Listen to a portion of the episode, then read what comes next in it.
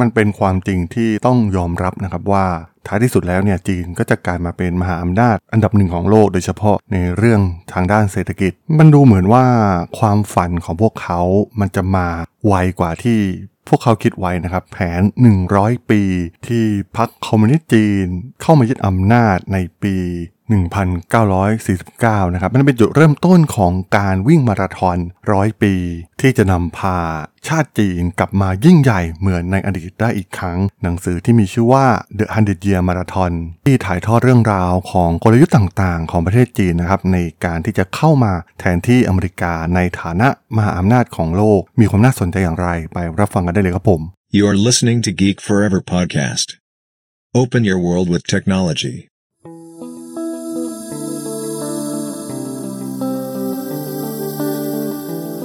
This is Geek Book.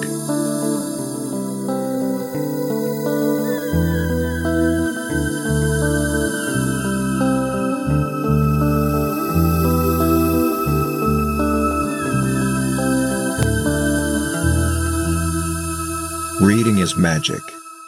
สวัสดีครับ ผมดนทราดนจากดนบล็อกนะครับและนี่คือรายการกิ๊กบุ๊กนะครับวันนี้จะมารีวิวหนังสือเล่มหนึ่งนะครับเป็นเรื่องราวของจีนอีกครั้งหนึ่งนะครับผมค่อนข้างสนใจนะครับในเรื่องของ ประเด็นของประเทศจีนเองนะครับที่ก้าวขึ้นมาเป็นมหาอำนาจอย่างที่เราได้เห็นกันในทุกวันนี้มันมีแง่มุมหลาย ๆ อย่างที่ค่อนข้างน่าสนใจนะครับวิธีการพัฒนาประเทศของพวกเขาเนี่ยเรียกได้ว่าเป็นการวางกลยุทธ์มาอย่างยาวนาน แล้วก็ทำแบบเงียบ ๆ นะครับโดยที่แม้กระทั่งชาติมหาอำนาจอย่างสหรัฐอเมริกาเนี่ยแทบจะตั้งตัวไม่ทัน ก่อนหน้านี้ก็มีหนังสือเล่มหนึ่งนะครับที่ผมเคยรีวิวไป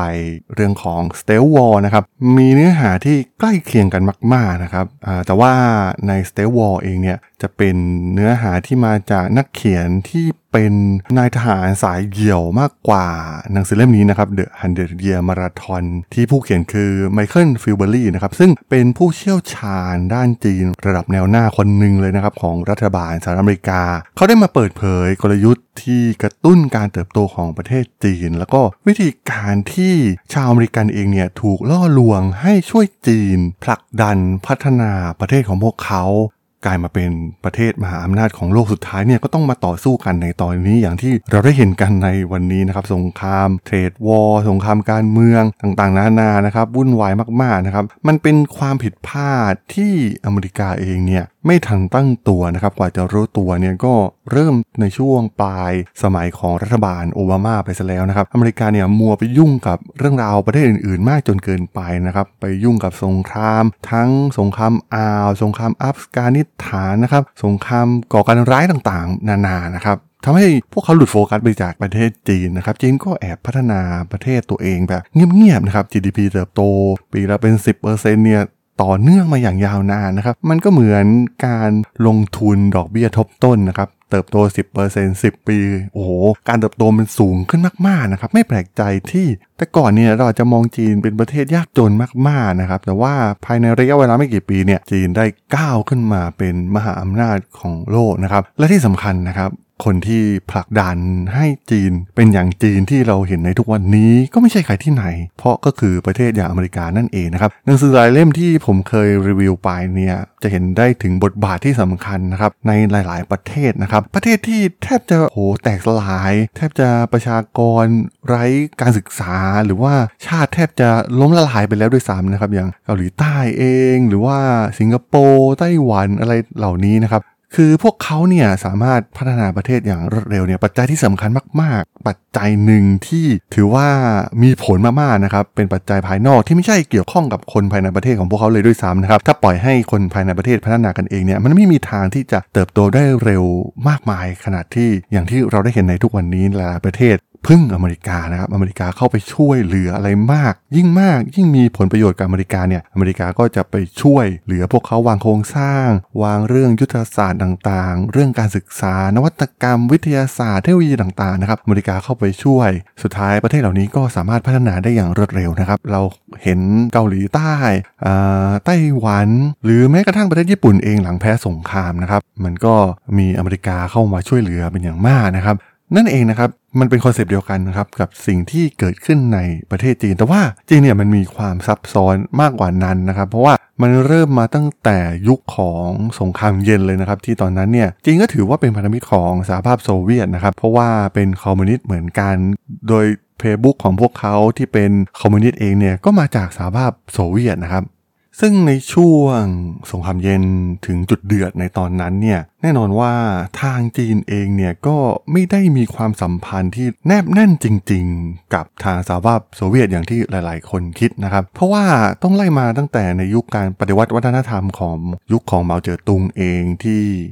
เรียกได้ว่ามันยึดอุดมคติมากจนเกินไปนะครับแนวคิดคอมมิวนิสต์จ๋าเนี่ยสุดท้ายมันก็ไม่เวิร์กนะครับในประเทศจีนในระยะยาว ผู้คนไม่สามารถลืมตาอ้าปาก คือมันเหมือนกับว่าการแบ่งทรัพยากรให้เท่าเทียมกัน มันเป็นโลกในอุดมคตินะครับ แต่ว่าพอมันมาปฏิบัติจริง ในช่วงตลอดการดำรงตำแหน่งของเหมาเจ๋อตุงนะครับเรียกได้ว่าจีนเนี่ยแทบจะปิดประเทศไปเลยนะครับ เกือบจะเป็นประเทศที่ล้าหลังมากๆนะครับถนนของประเทศเนี่ยเต็มไปด้วย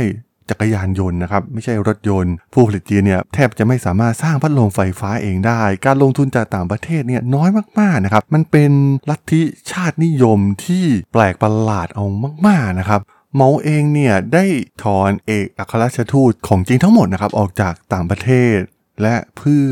ช่วยเหลือเกษตรกรนะครับที่เป็นประชากรส่วนใหญ่ในตอนนั้นเนี่ยเมาได้สั่งให้ทหารเนี่ยฆ่านกกระจอกทุกตัวที่กำลังกินพืชผลของเกษตรกรนะครับ แต่ว่าดูเหมือนว่าเหมาจะคิดผิดพลาดนะครับ ไม่เห็นคุณค่าที่นกกระจอกเนี่ยมันสามารถที่จะไล่แมลงที่เป็นอันตรายออกไปได้ สุดท้ายเนี่ยทำให้พืชผลของจีนได้รับความเดือดร้อนจากการระบาด อย่างกว้างขวางมากๆนะครับ นี่เป็นตัวอย่างที่ชัดเจนมากๆนะครับของคอมมิวนิสต์แบบดั้งเดิมที่เหมายึดถือมาแล้วมันเอามาปฏิบัติจริง มันไม่เวิร์กนะครับแม้กระทั่งสหภาพโซเวียตเองเนี่ยก็อย่างที่เราได้เห็นในทุกวันนี้นะครับก็ล่มสลายไปแล้วนะครับสุดท้ายก็มาเป็นระบอบประชาธิปไตยกึ่งเผด็จการ โดยมีประธานาธิบดีวลาดิเมียร์ปูตินเป็นผู้นำอย่าง ในช่วงทศวรรษที่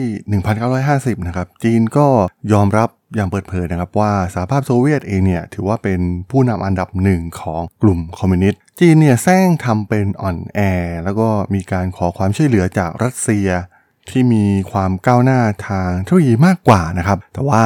ทางโซเวียตเองเนี่ยก็รู้เรื่องนี้ และพวกเขาก็ไม่ได้ไว้วางใจจีนมากนัก พวกเขากลัวพันธมิตรระหว่างจีนและอเมริกามากขึ้นนะครับ แต่ดูเหมือนว่ามันเป็นการประเมินผิดพลาดทั้งฝั่งโซเวียตเอง แล้วก็ฝั่งอเมริกานะครับ อเมริกาเนี่ยก็เริ่มเข้ามามีบทบาทกับจีนมากยิ่งขึ้นนะครับ โดยเฉพาะในยุคของเติ้งเสี่ยวผิงเองที่มีการเปิดประเทศรับการลงทุนอย่างมากนะครับ แล้วก็ปรับประเทศให้กลายเป็นตลาดเสรี มีการลงทุนจากอเมริกาเพิ่มมากขึ้นนะครับ ที่สำคัญก็คือการส่งเหล่านักเรียนนักศึกษาเนี่ยไปเรียนต่อในสหรัฐอเมริกา เรียนรู้นวัตกรรมเทคโนโลยีวิทยาศาสตร์ต่างๆนะครับ เพื่อกลับมาพัฒนาประเทศของพวกเขา ซึ่งตอนนั้นเนี่ยเรียกได้ว่าอเมริกาเองเนี่ยก็มองจีน ว่าคงไม่มีทางนะครับที่จีนเนี่ยจะก้าวขึ้นมา มีบทบาทหรือว่าขึ้นมาคานอำนาจกับพวกเขาในอนาคตนะครับ เพราะว่าตอนนั้นเนี่ยจีนถือว่าอ่อนแอมากๆนะครับ มันเป็นช่วงแรกของการพัฒนาประเทศในยุคของเติ้งเสี่ยวผิงเอง ซึ่งความหวังของสหรัฐอเมริกาเองเนี่ยมองถึงขนาดที่ว่า จีนจะก้าวเข้าสู่ประเทศที่เป็นประชาธิปไตยแบบสมบูรณ์ เหมือนอย่างในโลกตะวันตกในท้ายที่สุดด้วยซ้ำนะครับ หลังจากที่เข้าไปช่วยเหลือมากมาย แต่ว่าพวกเขาเนี่ยประเมินสิ่งเหล่านี้ผิดพลาดเป็นอย่างมากนะครับมีการประเมินพวกทหารสายเหี่ยวของประเทศจีนเนี่ยต่ำจนเกินไปนะครับ คิดว่าพวกคนเหล่านี้เนี่ยจะไม่มีบทบาทนะครับ เพราะว่า ในยุคนั้นเนี่ยจีนแทบจะไม่มีอะไรเลยนะครับแทบจะเอาตัวรอดยังลำบากเลยนะครับถ้าเราลองมองย้อนกลับไปในยุคการเปิดประเทศใหม่ๆเนี่ยประเทศไทยเราเองเนี่ยยังถือว่าเป็นประเทศที่พัฒนากว่าด้วยซ้ำในตอนนั้นนะครับแต่กลยุทธ์ในการวิ่งมาราธอนของจีนที่ดำเนินมาเป็นเวลาหลายทศวรรษนะครับมันเป็นผลมาจากบทเรียนที่ได้มาจาก ยุคของสงครามระหว่างรัฐในประเทศจีนเองนะครับ พวกเขายึดติดกับความยิ่งใหญ่ของประเทศจีนในอดีตนะครับ พวกเขาใช้กลยุทธ์อะไรย่านะครับ ก็คือทำตัวแบบเงียบๆนะครับ อดทนเพื่อรอชัยชนะที่ยิ่งใหญ่นะครับ มีการไปขโมยความคิดขโมยไอเดียเทคโนโลยีของฝ่ายตรงข้าม เพื่อจุดประสงค์ในเชิงกลยุทธ์ของพวกเขานะครับ พวกเขามองว่าเรื่องของกำลังทหารเนี่ยมันไม่ใช่ปัจจัยสำคัญในการแข่งขันในระยะยาวนะครับ เขามองว่าการชนะในระยะยาวเนี่ยสุดท้ายเศรษฐกิจต้องเป็นสิ่งที่นำมาก่อนนะครับผู้บริหารสายเหี่ยวของประเทศจีนเองเนี่ยก็ เรียนรู้มาจากประวัติศาสตร์ของประเทศจีนนะครับ ทั้งในหนังสือในนิยายอย่างสามก๊กเอง หรือว่าหนังสือชื่อดังอย่าง The Art of War นะครับ โดยซุนวูนั่นเองนะครับ เป็นหนังสือดังมากๆ ซึ่งมันมีการแปลไปทั่วโลกนะครับ ผู้นำผู้บริหารนักการเมือง อ่านหนังสือเล่มนี้กันเยอะมากๆนะครับ เพราะว่ามันเป็นกลยุทธ์หนึ่งที่สำคัญมากๆนะครับในการที่คนที่ด้อยกว่าเนี่ยจะสามารถเอาชนะคนที่ยิ่งใหญ่กว่าได้ เหมือนที่จีนกำลังทำอยู่นั่นเอง หนึ่งในบทเรียนที่ยิ่งใหญ่ที่สุดในประวัติศาสตร์ชาวอเมริกันที่ได้รับบทเรียนตลอดหลายปีที่ผ่านมานั่นก็คือการที่ประธานาธิบดีริชาร์ดนิกสันนะครับเปิดความสัมพันธ์ระหว่างสหรัฐกับประเทศจีนในปี 1971 นะครับตอนนั้นเนี่ยเป็นแนวคิดที่ดีมากๆนะครับเพราะว่านิกสันเองเนี่ยเป็นนักกลยุทธ์นะครับพร้อมด้วยที่ปรึกษาชื่อดังในตอนนั้นก็คือเฮนรี่คิสซิงเจอร์นั่นเองนะครับ ซึ่งการเป็นพันธมิตรดังกล่าวเนี่ยมันก็ช่วยสนับสนุนอเมริกานะครับที่มองว่าทางโซเวียตเนี่ยเป็นภัยคุกคามต่อผลประโยชน์ของสหรัฐอเมริกามากยิ่งขึ้นนะครับการเป็นพันธมิตรกับ จีนเนี่ยก็ทำให้จีนเนี่ยได้รับผลประโยชน์เป็นอย่างมากนะครับตอนนั้นเนี่ยจีนเริ่มเข้ามาแทรกซึมสิ่งต่างๆ มากยิ่งขึ้นนะครับอเมริกาช่วยเหลือทั้งทางด้านเศรษฐกิจการทหาร การทูตการเมืองที่สำคัญมากๆนะครับดูเหมือนว่าอเมริกาเนี่ยจะทุ่มทุนให้กับจีนเป็นอย่างมากในยุคนั้น แต่หารู้ไหมนะครับว่า จีนเองเนี่ยมองสหรัฐอเมริกาเป็นเครื่องมือสำหรับพวกเขาเพียงเท่านั้น ไม่ใช่มองว่าเป็นพันธมิตรระยะยาวแต่อย่างใดนะครับ ความฝันของพวกเขาก็คือต้องการกลับมาเป็นชาติที่ยิ่งใหญ่อีกครั้งหนึ่งเหมือนในอดีต พวกเขามองอเมริกาเป็นทางผ่านสู่ความสำเร็จนั้นนะครับเติ้งเสี่ยวผิงเองได้ไปเยือนอเมริกานะครับ แล้วก็ได้ทำข้อตกลงต่างๆมากมายนะครับ โดยเฉพาะการแลกเปลี่ยนข้อมูลทางด้านวิทยาศาสตร์นะครับ มีการส่งนักเรียนจีน 50 คนแรกบินไปอเมริกานะครับ ก่อนที่จะมีนักเรียนจีนประมาณ 19,000 คนเข้าไปศึกษาในมหาวิทยาลัยของอเมริกา โดยส่วนใหญ่เนี่ยเป็นสาขาวิทยาศาสตร์ วิทยาศาสตร์ วิศวกรรมศาสตร์นะครับ ซึ่งทำให้คนเก่งๆของจีนเนี่ยเพิ่มมากขึ้นเรื่อยๆนะครับ รวมถึงมีการลงนามในข้อตกลงเกี่ยวกับ เรื่องการค้าวิทยาศาสตร์และเทคโนโลยี เรียนรู้เอา เทคโนโลยีเทคนิคต่างๆ ที่สหรัฐอเมริกามีให้แก่นักวิทยาศาสตร์ชาวจีนนะครับ มันเป็นการดูดความเชี่ยวชาญ โดยเฉพาะเทคโนโลยีใหม่ ๆ ของอเมริกา ถือว่าเป็นการดูดข้อมูลที่ยิ่งใหญ่ที่สุดในประวัติศาสตร์เลยก็ว่าได้นะครับ จีนเองเนี่ยก็เป็นนัก Copy and Develop ที่ถือว่าเก่งที่สุดในโลกประเทศหนึ่งเลยนะครับ จะเห็นได้ว่าหลาย ๆ เทคโนโลยีเนี่ยพวกเขาสามารถเเปิดดูแล้วก็สามารถเรียนแบบมันได้นะครับแม้กระทั่งรถไฟความเร็วสูง จะเห็นได้ว่าตอนนี้กลายเป็นว่าจีนสามารถสร้างรถไฟความเร็วสูงได้ เส้นทางยาวที่สุดในโลกไปเป็นที่เรียบร้อยแล้วนะครับไม่ต้องพูดถึงเทคโนโลยีระดับล่างอื่นๆนะครับจีนก็ก๊อปปี้มาแล้วก็สร้างเป็นผลิตภัณฑ์ของพวกเขาได้มากมายนะครับ ตรงนี้เนี่ยเป็นจุดสำคัญมากๆนะครับ เพราะว่า ปัญหาเรื่องการละเมิดลิขสิทธิ์อะไรต่างๆ นานาที่เกิดขึ้นในประเทศจีนเนี่ยถือว่าสร้างความเสียหาย ย้อนมาทำร้ายสหรัฐอเมริกาในภายหลังนั่นเองนะครับและจุดเปลี่ยนที่สำคัญมันก็มาถึงนะครับที่อเมริกาเองเนี่ยเริ่มที่จะรู้ตัวนะครับว่าสุดท้ายเนี่ยความฝันที่ว่าจะทำให้จีนเนี่ยกลายเป็นประเทศประชาธิปไตยอย่างที่พวกเขาต้องการเนี่ยมันเป็นเรื่องที่ยากมากๆนะครับนั่นก็คือเหตุการณ์ที่เกิดขึ้นที่จัตุรัสเทียนอันเหมินนั่นเองนะครับตอนนั้นรัฐบาลจีนเนี่ยเข้ามาปราบปรามอย่างเด็ดขาดนะครับแล้วก็หลายๆคนนะครับ ที่เป็นแกนนำโดยเฉพาะด้านทางด้านการเรียกร้องประชาธิปไตยในประเทศจีนเนี่ยต้องหนีหัวซุกหัวซุนไปต่างประเทศ แล้วก็ถูกจับเป็นจำนวนมากนะครับจีนก็ปิดเรื่องนี้แบบเงียบสนิทนะครับแม้อเมริกาดูเหมือนจะไม่พอใจกับสิ่งที่เกิดขึ้นนะครับอเมริกาสามารถลงโทษจีนได้มากมายนะครับในตอนนั้น เพราะว่าเขามีอำนาจเหนือกว่าด้วยซ้ำแต่ว่า สุดท้ายอเมริกาก็ไม่ทำอะไรเลยนะครับทำเป็นเมินเฉยสิ่งที่เกิดขึ้นนะครับประธานาธิบดีในยุคหลังๆเองเนี่ยก็ลืมเรื่องนี้ไปด้วยซ้ำนะครับแทบจะไม่ได้มาสนใจเหตุการณ์ที่เกิดขึ้นที่จัตุรัสเทียนอันเหมินนั่นเองนะครับที่แน่นอนว่าซ้ายเหี่ยวตัวจริงของจีนเนี่ยเริ่มปรากฏ ตัวออกมามากขึ้นนะครับแนวคิดที่จะทำให้จีนเนี่ยก้าวมาเป็นชาติที่ยิ่งใหญ่อีกครั้งนะครับเริ่มเปิดเผยออกมานะครับเริ่มมีปล่อยออกมาทางสาธารณชนมากยิ่งขึ้นนะครับประธานาธิบดีของจีนในยุคหลังๆเองเนี่ยเริ่มพูดสิ่งที่แสดงถึงความทะเยอทะยานของจีนมากยิ่งขึ้นนะครับ แต่ว่าก็ไม่ได้ออกตัวแรงมากๆนะครับ แค่เริ่มมีบทบาทว่าเออจีนกำลังจะก้าวขึ้นมา เหตุการณ์ที่เริ่มแตกหักจริง ๆ ก็คือการที่อเมริกาและพันธมิตรนาโตโจมตีทางอากาศต่อเซอร์เบีย โดยเครื่องบินทิ้งระเบิด B2 จำนวน 2ลำนะครับ แล้วก็ไปปล่อยระเบิด โดนสถานทูตจีนในกรุงเบลเกรดนะครับตอนนั้นเนี่ยทำให้มีพนักงาน 3 คนเสียชีวิต เรื่องนี้ลุกลามเป็นอย่างมากนะครับมีเกิดการประท้วงมากมายในประเทศจีนนะครับรัฐบาลจีนไม่พอใจอย่างยิ่งนะครับและมองว่าอเมริกาตั้งใจทำแบบนั้น มันเป็นการผลักดันให้คนในประเทศของจีนเนี่ยรับรู้ว่าเออเราต้องสู้เพื่อประเทศแล้วนะครับออกมาปิดล้อมสถานทูตอเมริกา แล้วก็โมโหอเมริกาเป็นอย่างมากนะครับ หาว่าเป็นพวกบ้าอำนาจ แล้วก็ตั้งใจที่จะทำร้ายจีน ทั้งที่ในตอนนั้นเนี่ยทางสหรัฐได้ออกแถลงการขออภัยกับเหตุการณ์ที่เกิดขึ้นซ้ำแล้วซ้ำเล่านะครับในยุคของประธานาธิบดีคลินตัน จีนใช้เรื่องของโฆษณาชวนเชื่อเป็นครั้งแรกนะครับ แล้วก็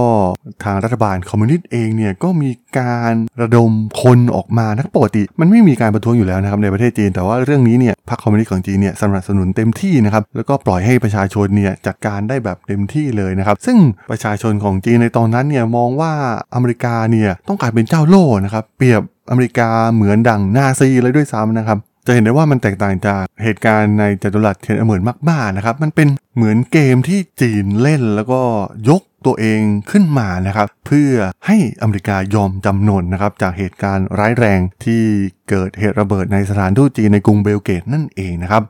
จากนั้นเมื่อทางจีนเนี่ยเริ่ม ก่อร่างสร้างตัวประเทศขึ้นมาได้นะครับ เศรษฐกิจเริ่มที่จะเติบโต พวกเขาก็เริ่มเห็นจุดอ่อนนะครับของระบอบประชาธิปไตยนั่นก็คือ นักการเมืองที่ต้องแบ่งปันผลประโยชน์ต่างๆ ให้ลงตัวนั่นเองนะครับ เพราะว่าแม้ระบอบประชาธิปไตยเนี่ยจะเป็นระบอบการปกครองที่ถือว่าอุดมคติที่สุดแล้วก็ ดีที่สุดและมีประเทศที่ใช้ระบบการปกครองนี้มากที่สุดนะครับ แต่ว่ามันก็มีจุดอ่อนในตัวมันเองนะครับ เพราะว่าเรื่องผลประโยชน์นั่นเองนะครับ มันไม่แปลกนะครับที่เราเห็นการแลกเปลี่ยนผลประโยชน์ต่างๆ การทุจริตคอร์รัปชันที่เกิดขึ้นนะครับ เพราะว่าผลประโยชน์มันมาพร้อมกับอำนาจนะครับ เมื่อเป็นนักการเมืองมันก็มีอำนาจในการตัดสินใจออกกฎหมายต่างๆ เช่นเดียวกันจีนก็มองหาเหล่านักการเมืองฝั่งอเมริกาที่ฝักใฝ่ปักกิ่ง แล้วก็มีแนวโน้มที่จะสนับสนุนจีนนะครับ พวกเขาก็อัดเม็ดเงิน อาจจะเป็นการให้ผลประโยชน์ต่างๆนะครับในรูปแบบของการเปิดรับการลงทุนในประเทศจีนมากยิ่งขึ้นนะครับ หากมีการสนับสนุนจีนนะครับ โดยเฉพาะเรื่องความคิดเห็นในด้านการเมือง ซึ่งแน่นอนนะครับว่าเหมือนในหนังสือ s t e l l War นะครับเราจะเห็นได้ว่ามันมีนักการเมืองที่ แตกคอกันเองนะครับในประเทศอเมริกาที่มีฝ่ายที่เป็นสายเหี่ยวจริง ๆ ที่ไม่ชอบจีนเลย แต่อีกฝ่ายหนึ่งเนี่ยถือว่ามีจำนวนมากที่สนับสนุนจีนอยู่นะครับเพราะว่าเรื่องของการค้าเรื่องของการลงทุนนะครับอเมริกาเข้าไปลงทุนในจีนมากมาย มีบริษัทยักษ์ใหญ่เข้าไปเปิด แล้วก็สร้างรายได้มากมายให้กับพวกเขานั่นเองนะครับมันมีผลประโยชน์เหล่านี้อยู่นั่นเองนะครับที่ทำให้จีนเนี่ยสามารถล่อลวงผลประโยชน์ แล้วก็ปั่นความคิดเห็นของนักการเมืองของอเมริกาได้ แต่ในทางกลับกันเนี่ยมันเป็นเรื่องยากมากๆนะครับที่ทางอเมริกาเองเนี่ยจะมีอุดมการมันอยู่เหนือนักการเมืองชาวจีน เพราะว่าพวกเขาเนี่ยถูกควบคุมอำนาจแบบเด็ดขาดนะครับจากพรรคคอมมิวนิสต์แล้วก็มีผู้นำที่ค่อนข้างที่จะฉลาดแล้วก็เด็ดขาดมากๆนะครับโดยเฉพาะคนปัจจุบันอย่างสีจิ้นผิงเองเนี่ยก็เติบโตมาแล้วก็ครองอำนาจมาอย่างยาวนาน เป็นคนฉลาดด้วยนะครับสามารถผลักดันประเทศจีนก้าวมาได้ถึงขนาดนี้ จีนเองเนี่ยก็ได้มีการไปตั้งองค์กรสถาบันต่างๆ เช่นนะครับในหนังสือเล่มนี้เนี่ยยกตัวอย่างสถาบันขงจื้อนะครับที่มีอยู่ทั่วโลกไปเปิดตามมหาวิทยาลัยต่างๆนะครับแล้วก็ให้ทุนสนับสนุนกับอาจารย์ในมหาวิทยาลัยนั้นๆนะครับเพราะว่า ทางอาจารย์ในมหาวิทยาลัยต่างๆเนี่ยถือว่าเป็นกลุ่มหนึ่งนะครับที่มีอิทธิพลต่อประเทศอเมริกาเอง หรือแม้กระทั่งอิทธิพลต่อนักการเมืองอเมริกาเองด้วยซ้ำนะครับการเข้าไปเปิดสถาบันเหล่านี้เผยแพร่แนวคิดของประเทศจีนเนี่ยก็ถือว่าเป็นโครงการที่น่าสนใจมากๆนะครับจากประเทศจีน การไปเปิดสถาบันเหล่านี้นะครับก็เป็นการบล็อก ให้เราคณาจารย์ต่างๆเนี่ยไม่พูดถึงประเด็นที่มีความละเอียดอ่อนนะครับ เช่น เรื่องขององค์ดาลายลาบะเรื่องของทิเบต เรื่องของมุสลิมอุยกูเหล่านี้นะครับ ที่จีนก็ไม่อยากให้มันเป็นประเด็นไปสู่โลกนะครับ พวกเขาอยากจัดการภายในประเทศของพวกเขาเองหนังสือเล่มนี้เนี่ยมันก็ยังมีอีกหลายประเด็นที่ปลีกย่อยมากๆนะครับหนังสือค่อนข้างหนาเลยทีเดียวนะครับ แต่ว่ามันสรุปภาพรวมให้เราได้เห็นนะครับจีนเคยเป็นหนึ่งในประเทศที่ยากจนที่สุดในโลกในทศวรรษที่ 1950 GDP ต่อหัวในตอนนั้นต่ำกว่าชาวยุโรปและสหรัฐอเมริกาแม้แต่ในปี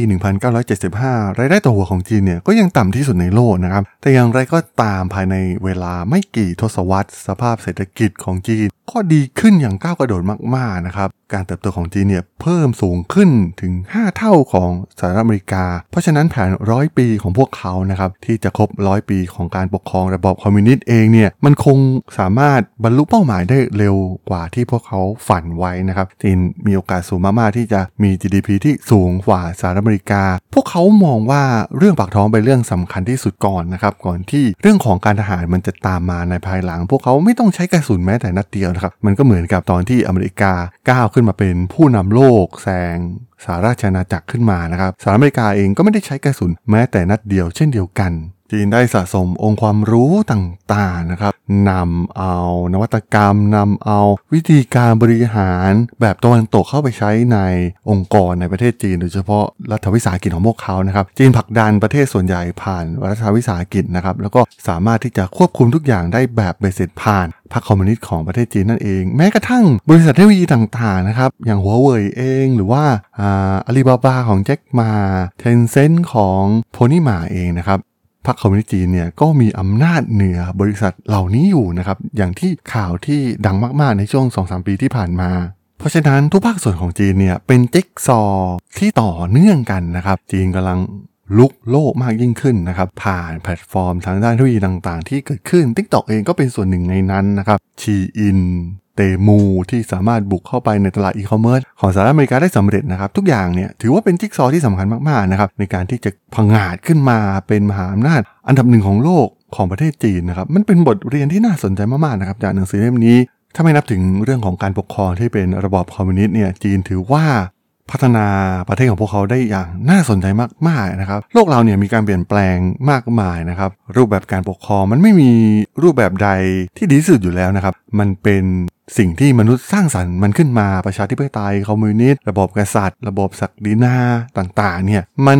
มีบทเรียนในทุกระบอบการปกครองนะครับมันไม่มีอะไรที่บ่งบอกเราได้ว่าแบบไหนมันดีที่สุดนะครับแต่มันอยู่ที่ว่าการที่นำไปใช้ประเทศใดนำไปใช้ได้ดีที่สุดในอนาคตเนี่ยเพอเพอใครจะไปรู้นะครับคอมมิวนิสต์อาจจะเป็นระบบการปกครองที่กลายมาเป็นแพทเทิร์นในการพัฒนาประเทศอย่างรวดเร็วก็เป็นได้นะครับหลาย ๆประเทศในตอนนี้สิงคโปร์เองอย่าบอกว่าเป็นประชาธิปไตย พวกเขาก็กึ่งเผด็จการกึ่งประชาธิปไตยอยู่แล้วนะครับ การมีอำนาจแบบเบสเด็ดขาด แล้วก็มีผู้นำที่ฉลาดเนี่ยสามารถพัฒนาประเทศได้อย่างรวดเร็วอย่างที่เราได้เห็นในหลาย ๆ ประเทศ แล้วก็จีนก็สามารถทำมันได้สำเร็จอย่างที่เราเห็นในทุกวันนี้นั่นเองครับผมสำหรับเรื่องราวของหนังสือ The 100 Year Marathon ใน EP นี้ผมก็ต้องขอจบไว้เพียงเท่านี้ก่อนนะครับสำหรับเพื่อนๆที่สนใจเรื่องราวทางธุรกิจเทคโนโลยีและวิทยาศาสตร์ใหม่ ๆ ที่มีความน่าสนใจก็ สามารถติดตามมาได้นะครับ ทางช่อง Geek Forever Podcast ตอนนี้ก็มีอยู่ในแพลตฟอร์มหลักๆ ทั้ง Podbean Apple Podcast Google Podcast Spotify YouTube แล้วก็จะมีการอัปโหลดลงแพลตฟอร์ม Blockdit ในทุกๆ ตอนอยู่แล้วด้วยนะครับ ถ้ายังไงก็ฝากกด Follow ฝากกด Subscribe กันด้วยนะครับ แล้วก็ยังมีช่องทางหนึ่งในส่วนของ Line แอดที่ a d t h a d o n t h a R A D H O L สามารถแอดเข้ามาพูดคุยกันได้นะครับ ผมก็จะส่งสาระดีๆพอดแคสต์ดีๆ ให้ท่านเป็นประจำอยู่แล้วด้วยนะครับ ถ้าอย่างไงก็ฝากติดตามทางช่องทางต่างๆ กันด้วยนะครับสำหรับใน EP นี้เนี่ยผมต้องขอลากันไปก่อนนะครับ เจอกันใหม่ใน EP หน้านะครับผม สวัสดีครับ